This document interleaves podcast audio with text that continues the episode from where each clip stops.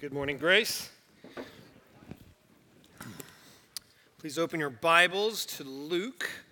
If you don't have a Bible, we have ushers that can bring you one. You can lift your hand. We have ushers in the back that can uh, put one in your hands. We have one right here, and I don't see any ushers. The ushers are hiding in the back. There, Dave Talley can become our usher. Not a better looking usher on the planet. Um, there's at least one, maybe a couple of others. Um, open your Bibles to Luke 1, please.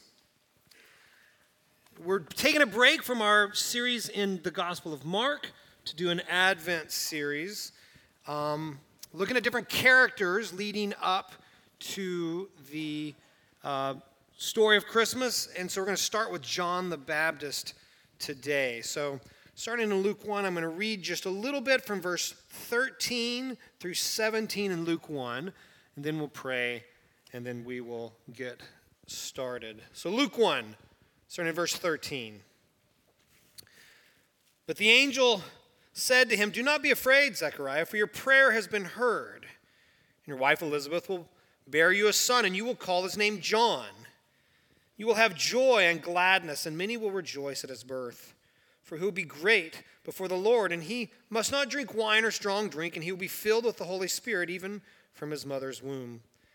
He will turn many of the children of Israel to the Lord their God, and he will go before them in the spirit and power of Elijah to turn the hearts of their fathers to their children, and the disobedient to the wisdom of the just, to make ready for the Lord a people prepared. Let's pray.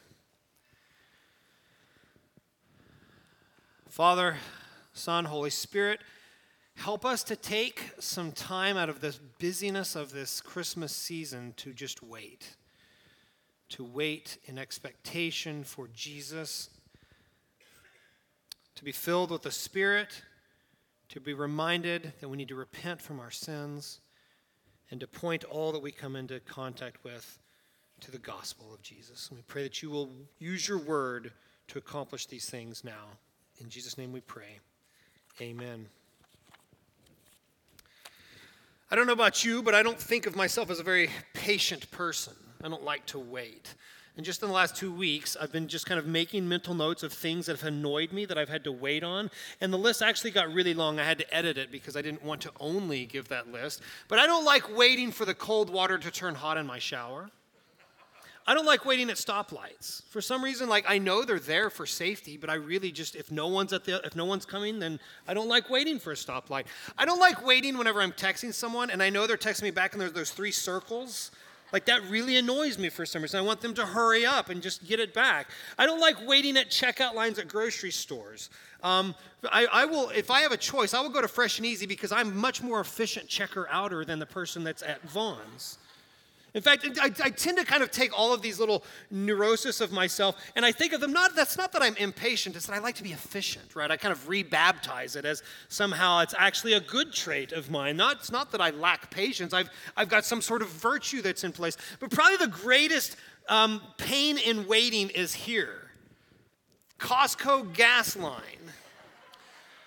That's the worst waiting on the face of the world for me. I, every time I pull up to Costco, I wonder is there like the meteor coming and everyone has to get gas to get out of town? I don't know about it. There's so many people at Costco, and then the person in front of me, it's like they've never gotten gas at Costco before. They didn't know they needed their Costco card. They walked up and says, please insert card. And they're like, which card? I don't know which card. And they don't, that just, that drives me crazy. I'm such an impatient person. It's ridiculous. And it's not unusual for me, right? This, our whole culture Patience is on the decline in our culture right now. Um, researchers have noted that 250 milliseconds is the amount of time that uh, you need for your website to get a competitive edge over your competitor. That means that we, the American population, if it takes the time that our eye blinks longer to go to one website than the other, and they'll always go to the faster one in that amount of speed. We notice that. That competitive edge actually picks up. Because patience is on such a decline that one prominent researcher, quote, worries someday that people will be too impatient to conduct studies on patience. in fact, this, this is so true in our culture. Now, there's been a kind of countercultural pendulum swing towards a slow movement. Maybe you've heard about it. There's people that are in, they're kind of, they're going to live a slow life and they're going to eat slow food, not fast food, and read slow media, not fast media. And this is what happens whenever we're, prep, we're sermon prepping. We get into all of a sudden I find myself interested. I spend two hours reading about the slow movement. I want to join the slow movement. I'm, I'm, now I'm into the slow movement. I went to their websites to pull up so I could kind of join the slow movement, but their website's too, too long to load.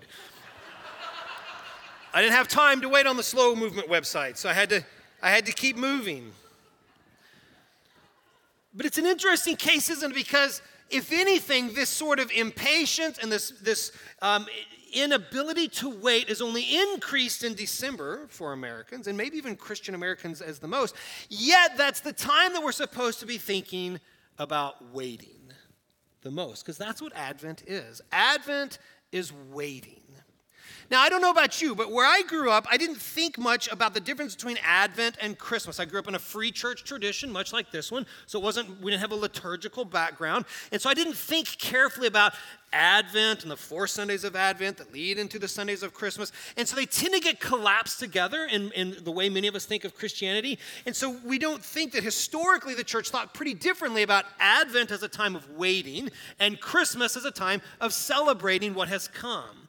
And so it's actually somewhat helpful to divide these a little bit, just to think in terms of Advent as a time where we're to wait. And there's actually Christmas carols, Christmas hymns that help us with this. There are Advent hymns like O come, O come, Emmanuel, and ransom captive Israel that mourns in lonely exile here, and tell the Son of God. This is not a celebration Christmas song yet, is it? It's an expectation. Oh, come, come, Lord Jesus. We're waiting for you to come.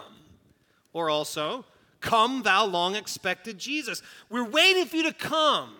The promise of the Messiah has come, and now we're waiting for those promises to be fulfilled. Those could be Advent Christmas songs. And then there's Christmas songs songs, right? The, the, the actual celebration hymns, something like Hark the Herald Angels Sing. Right? That the, the newborn king has come, he's born, we're celebrating, the wait is over. That's a Christmas song, isn't it? Another Christmas song. This one can be sung not only at Christmas, of course, but joy to the world. They think of it as a Christmas song. The Lord has come, he's here. The waiting is over, and now we're celebrating. And so, as we're entering into this Advent series, I want us to think a little bit about what it means to do the Advent part, the waiting part, the waiting on Jesus. And there's actually two parts of this. The first part of the Advent is trying to remind ourselves what it would have been like to have been waiting for the birth of Jesus as the people of God for all of those years. So that's the past coming. There was a past coming, a past Advent, a past arrival that we want to walk in the shoes of those people. So while we're doing that, let's actually take our Bibles and flip back to the Old Testament to Malachi. So, this is the final book of the Old Testament. So, go to Matthew and just go a couple more pages. And we're going to actually look in the very last few verses of the Old Testament, Malachi 4, to kind of set the stage for this waiting that we're trying to walk in in this time of Advent now. So, Malachi 4 Starting in verse 5, I'm just going to read this really small little passage. Malachi, of course, in the way that our Bibles are arranged, is the last book of the Old Testament, but it's also believed he's the last prophet. And so at the end of the close of his statement here, there is no more prophets, and it enters into a time of silence from the Spirit. So, verse 5, Malachi 4 Behold, I will send you Elijah the prophet before the great and awesome day of the Lord comes. He will turn the hearts of fathers to their children and the hearts of children to their fathers, lest I come and strike the land with a decree of utter destruction. What are people waiting on? For Malachi alone, what are they waiting on? Well, they're waiting on Elijah to come. They're waiting on this great and awesome day of the Lord when, when hearts of fathers are going to go to children and children are going to come to their fathers, and they're, they're waiting for the Lord to do something. And then what happens? In our Bibles, we flip a couple of pages and we get to Matthew, but actually, in reality, it took almost 500 years for that gap. There's about 400 and some, 450, 460 years where there's no more prophets.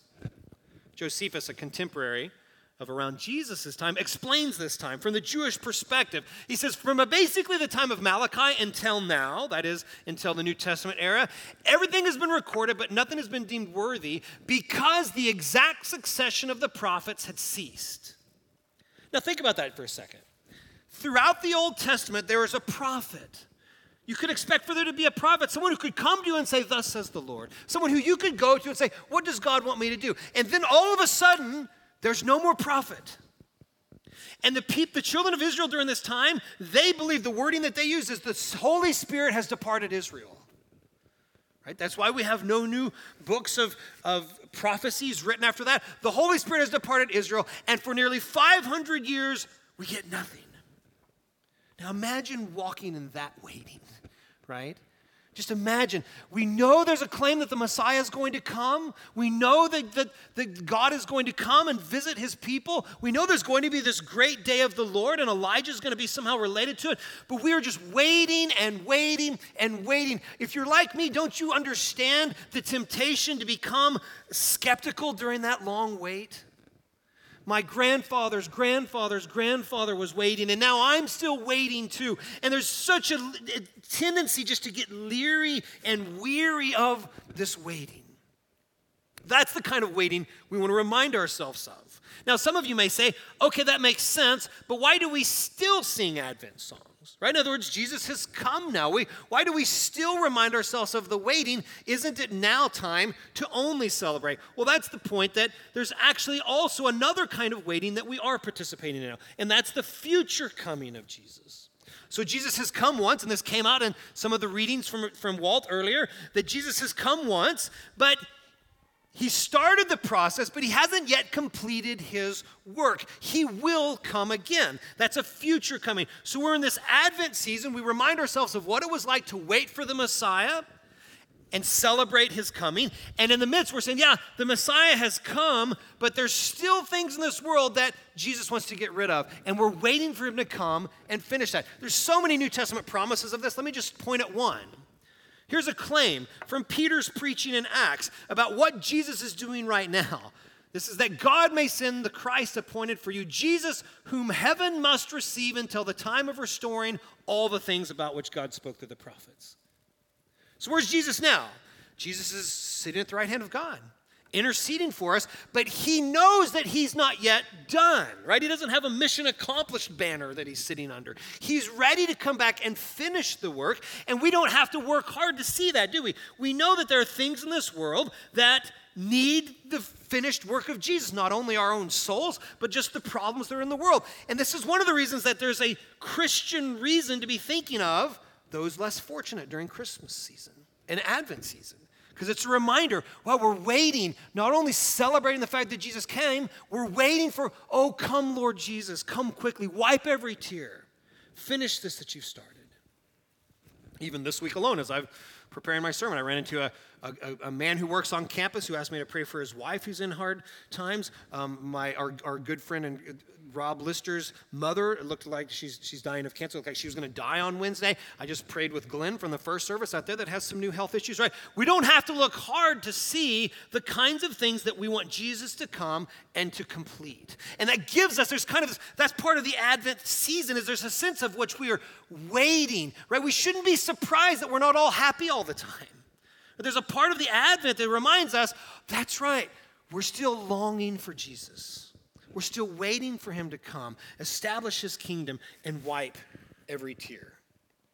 And it's in the midst of this kind of context that we can enter into uh, John the Baptist's role really well because John the Baptist, in some ways, is the perfect Advent character, isn't he? He comes before Jesus, he points to Jesus, he prepares the soil for Jesus and the new covenant. He bridges the old covenant, the Old Testament, and the new covenant, as well as anyone else in Scripture. So let's look at John. So go back to Luke 1. We're going to focus on when the angel Gabriel comes to Zechariah and the prophecy that Gabriel gives to Zechariah about John. And we're going to look at this carefully. We'll see how it lives out in John's life. We'll try to make pa- personal pastoral applications to her own life in that process. So look at verse 15. Gabriel tells the Father about John. He will be great before the Lord. And he must not drink wine or strong drink, and he will be filled with the Holy Spirit even from his mother's womb. Now, remember, remember what we just said about the Holy Spirit. The people of Israel believed that the Holy Spirit had done what? Had departed. Why? Because the role of the Holy Spirit was to come to prophets and to give the word of the Lord. And there's nearly 500 years no prophet, therefore, 500 years that in the experience of the children of Israel, the Holy Spirit had departed. Now, all of a sudden, does the fact that the Holy Spirit has come into the womb of this woman have a little more weight than what we might have realized right off? If you were a contemporary of Luke, you'd have said, Wait, hold on. You're telling me the Holy Spirit just came back? In fact, the Holy Spirit's all over Luke 1, 2, and 3. It's amazing. This, this, the soil is being prepared. People are waiting, and the Holy Spirit's at work. And even after Jesus is born, they take him to Simeon. And what has happened? The Holy Spirit has revealed to Simeon that he will not die until he sees the Lord's promised one. That the Holy Spirit, who seems to have been absent and gone, now is coming back and is at work, and primarily in work of entering the womb of this woman into this unborn child. When we preach exegetically, which we're committed to doing at this church, sometimes we don't do a lot of topical sermons, but what we do want to do is lift out topics when they come. And isn't there just really quickly a comment here about the worth and the status of an unborn child in this passage? That the Holy Spirit can enter into the womb of a woman and that that child will leap in the presence of Jesus the Messiah. There's sometimes people might say, well, does the Bible say anything about whether the child is a child or not? Well, there seems to be a really clear indication that this is a human child that the Holy Spirit can seal with the promise. It's amazing, isn't it? In this little story, to actually have something like that fall out as well. So John's going to be filled with the Holy Spirit, just like the Old Testament prophets, and filled from the time that he's born. And you see that lived out in his life, don't you? You see that in, in, chapter 3, the word of the Lord comes to John. He's in the wilderness, just like the prophets. The word of the Lord would come to the prophets. And then John begins his ministry because the word of the Lord has come and he's full of the Spirit. In fact, the Spirit is so relevant in his life, it's so on him that the people think he's the Christ. They say, Is, this the Messiah? Are you the one that we've been waiting on?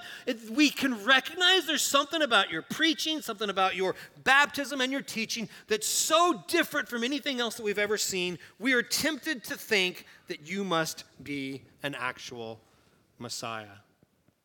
Jesus says, yes, about John, this man is a prophet, right? He's, he's got the Spirit on him. He's now the word of the Lord came to him, and he's not just a prophet, he's more than a prophet, right? There's, there's no question that John is playing this prophetic role, and which the passage says, in the spirit of Elijah. This is a fulfillment of that passage that we just looked at from the Old Testament, isn't it? That this, he's going to come in the spirit of Elijah. And he's, he's he's going to be completely all about the Spirit's work. The Spirit's work in Luke, the Spirit's work in John, and people are recognizing the Spirit. And then John says what? John says, I have that here? I can't remember. No, I don't. He says in Luke 3, people come to him and say, Hey, are you going to be the Messiah? He says, You know what? I baptize you with water, but one is coming who will baptize you with what? The Holy Spirit. We get a little biblical theology of the Holy Spirit in this few chapters, don't we? Here's the biblical theology of the Holy Spirit. The Old Testament, the Holy Spirit came to prophets, only prophets, to give the word of the Lord. And the Holy Spirit comes to John in a similar way. But now, through Jesus, in the new covenant, who gets the Holy Spirit? Everybody who trusts Jesus, right? So now, you and I walking around have the same spirit within us that only went to John and the prophets in the Old Testament. Isn't that amazing? Don't you see the power that we can check into? And that's the application from this first point that John is filled with the Spirit, and now in our waiting in this Advent, while it may be difficult, it's difficult to slow down during this season and wait, isn't it? But you've got the Spirit to help you. Or you can tap into this power. You can say, Wow, Spirit, help me to prepare myself well. Help me to think well and resist some of the cultural trends and pressures and even the Christian trends and pressures to rush through this season and find myself with a room full of opened packages, having not yet really considered the gravity of the waiting upon the Lord. So, the first thing we see from this passage is that he's going to be filled with the Holy Spirit. The next thing we see is another fulfillment of this passage from the Old Testament that he's going to have a ministry of turning hearts. Look at verse 16. So, he's going to be filled with the Spirit. Gabriel tells his father, verse 16, he will turn many of the children of Israel to the Lord their God he will go before them in the spirit and power of Elijah to turn the hearts of the fathers to the children and the disobedient to the wisdom of the just. Right? His role is going to be what? One of turning hearts. The word we use for this is just repentance.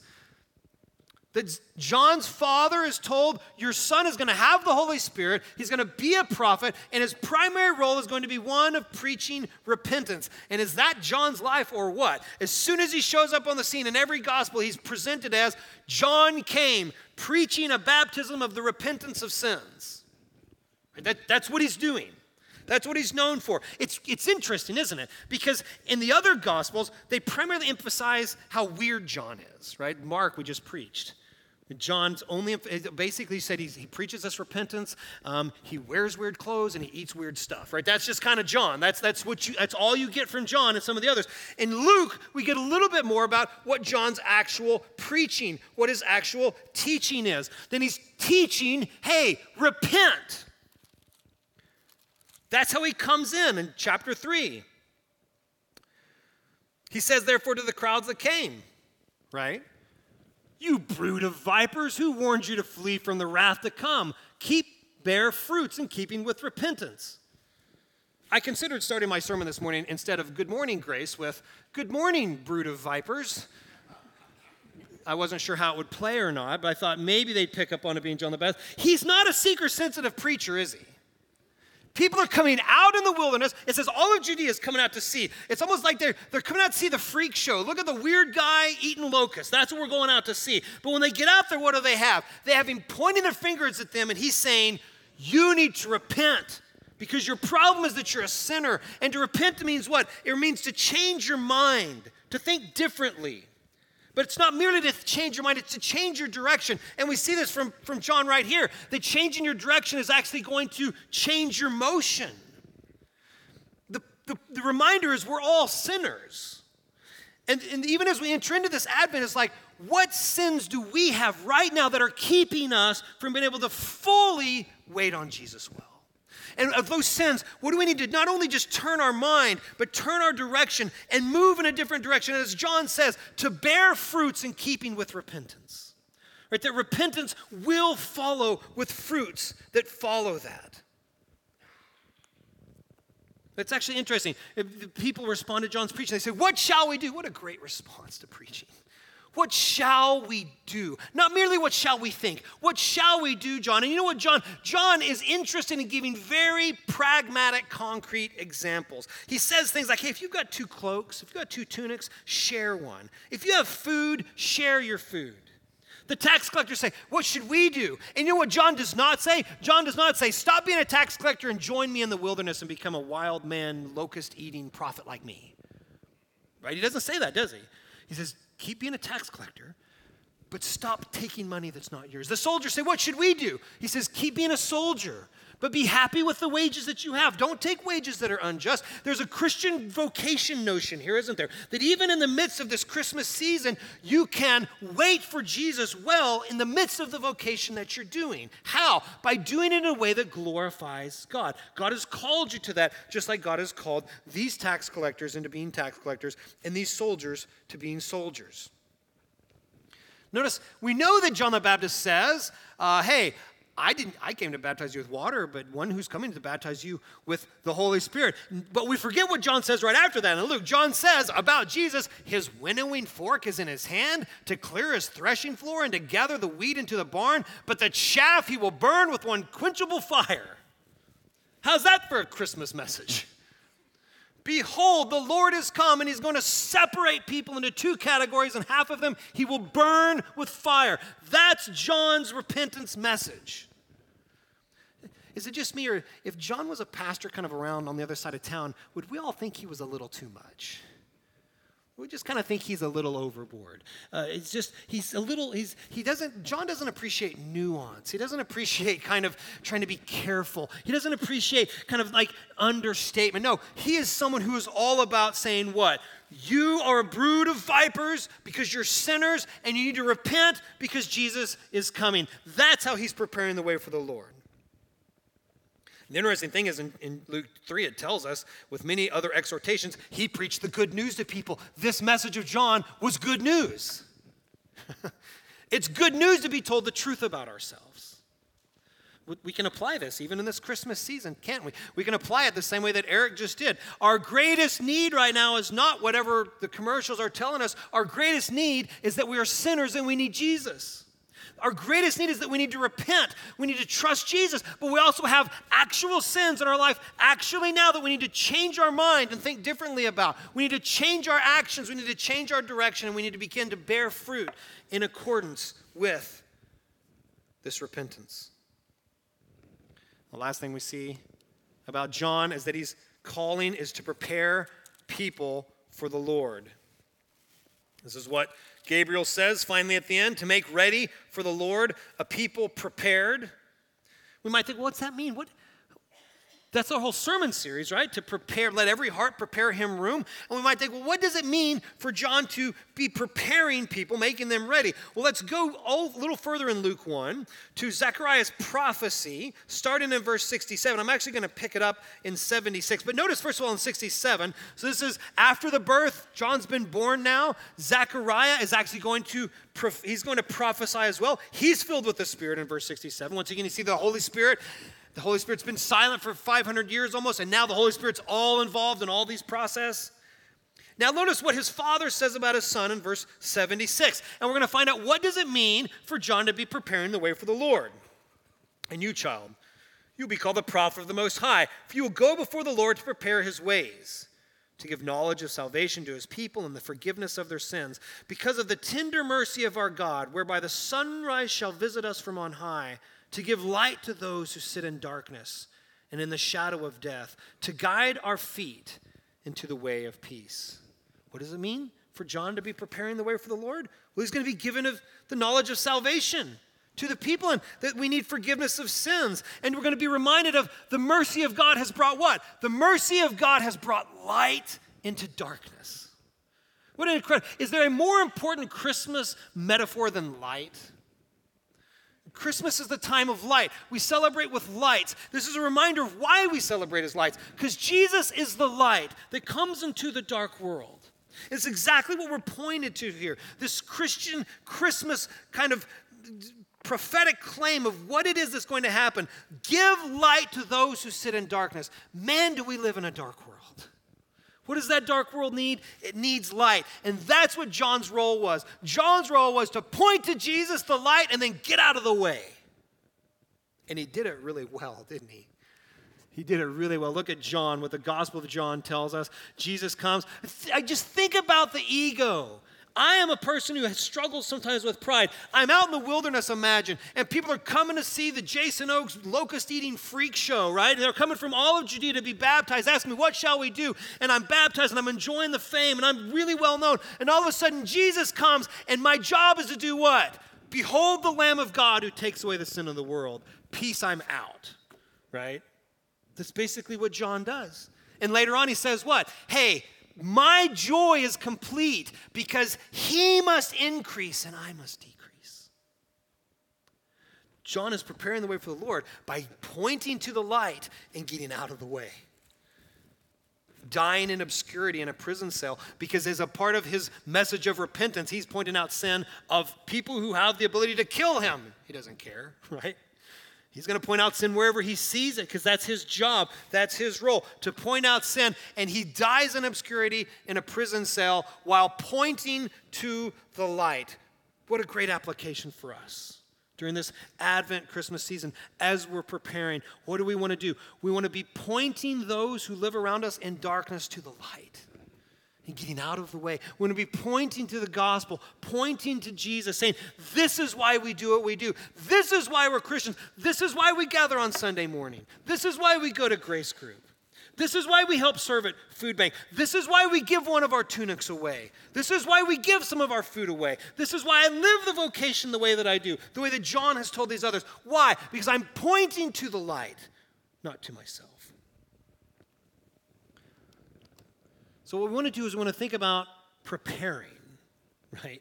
During this season, preparing to wait really is what we're thinking about. How do we best prepare to wait? Now, this is the time, not so much because it's Advent, because it's the time right after Thanksgiving that we all get our Christmas stuff out, right? And I love getting the Christmas stuff out. It's just a huge, I just, I have this thought always of getting the Christmas decorations out, and it's Norman Rockwell, and there's, and the Handel's Messiah's playing, and all the children are standing around, and we all have smiles on our faces, and we're hanging ornaments on the tree, and it's, if a photographer was there, they would take pictures of us and put it in Southern Living or something like that, right? That's, those are the images I have in my brain of getting ready for Christmas until I start actually getting ready, right? Because then what do I have to do? I have to go to the garage and get the ladder.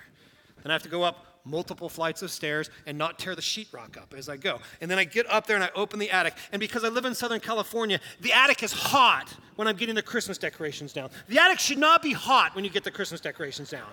It's so annoying to me. The attic is hot, and so then I'm sweaty, and I get mad when I get sweaty. I do not like being sweaty because I'm in the attic and I'm sweaty, and I'm getting boxes down, and I'm shoving them down to kids and take them down the stairs. And all of a sudden, what? The Norman Rockwell view has turned into something that's much less attractive, right? Southern Living would not want to write an article on this family because the, the father's a mad, sweaty man in the attic pulling boxes down. And one of my jobs, one of my primary jobs, is to put together the Christmas tree.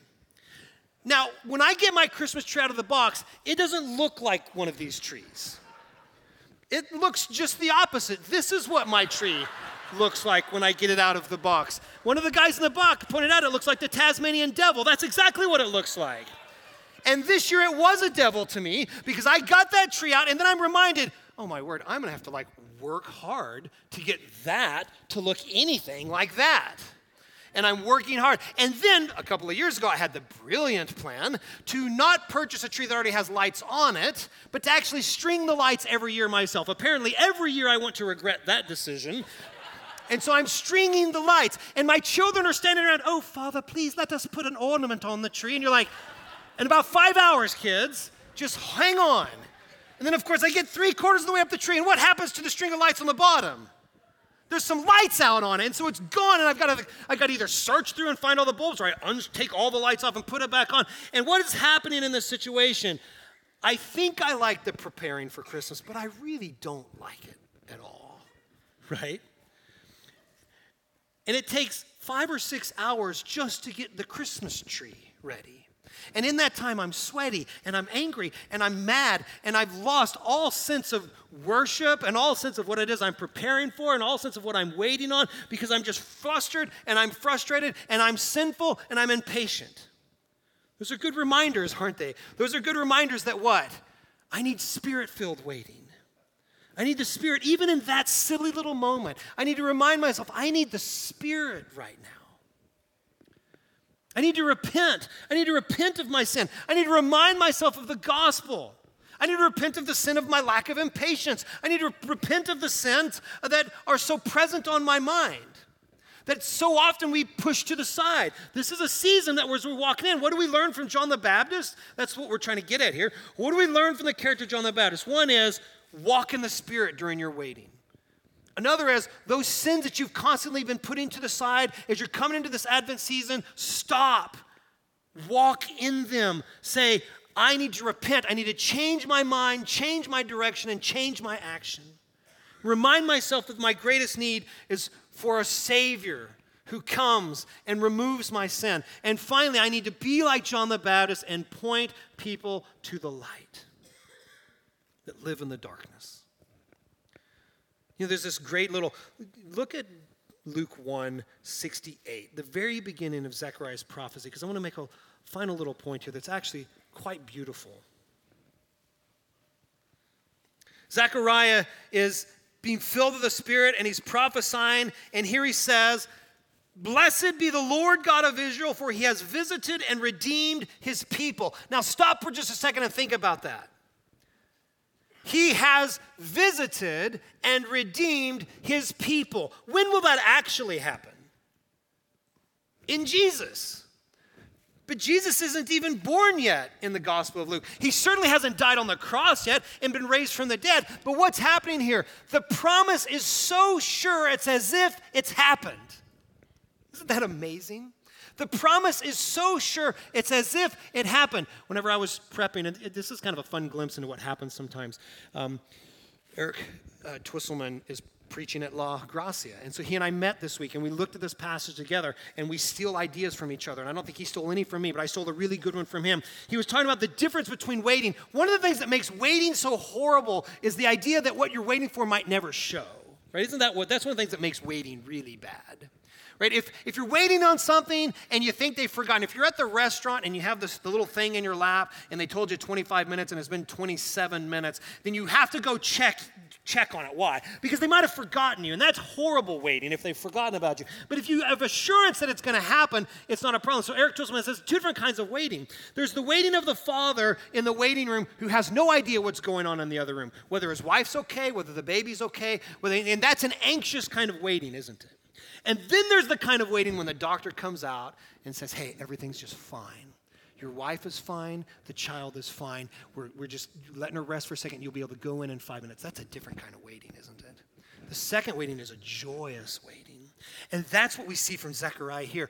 The waiting that we're called to participate in is a joyous waiting because by faith we know that this work of Jesus is as good as accomplished in our midst.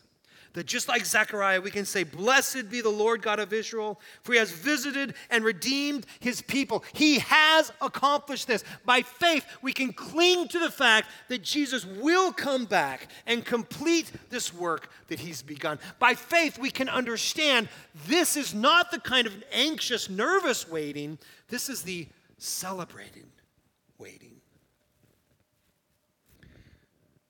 Oh, amen. Thank you, Jesus. I'm going to pray. If we have, we have grace group leaders or a few people come up, they can pray with you and for you. They'll have a badge around their neck that can stick around after the service as well. Maybe this talk of having the Holy Spirit has made you question whether you know Jesus or not. Because the only ones who get to be partakers of the Holy Spirit are those of us who have placed our faith in Jesus. And maybe that's not you, or maybe you're not sure about that. Uh, any one of us would love to talk to you about that. Maybe this talk of repentance, the Holy Spirit has brought to your mind um, the fact that you need to repent of specific things in your life and change your mind and change your motion so that you can begin to walk in the fruits that bear with that repentance. Or maybe the Holy Spirit is pointing out to you right now how how it is that you can be pointing to the light rather than just kind of walking in the days of this Christmas season without thinking of it. Let me pray for us. Father, Son, and Holy Spirit, we thank you for your word. We thank you that the waiting that we wait in is a joyful expectation because we know that you have already come and you will come again and complete this work. And so we can celebrate the waiting rather than dread it. I pray that we would be good waiters, Holy Spirit filled waiters. We would be gospel pointing people as we wait, and we'd be repenting of those sins that you bring into our minds. And we trust that you will do this work in our midst. In Jesus' name we pray. Amen.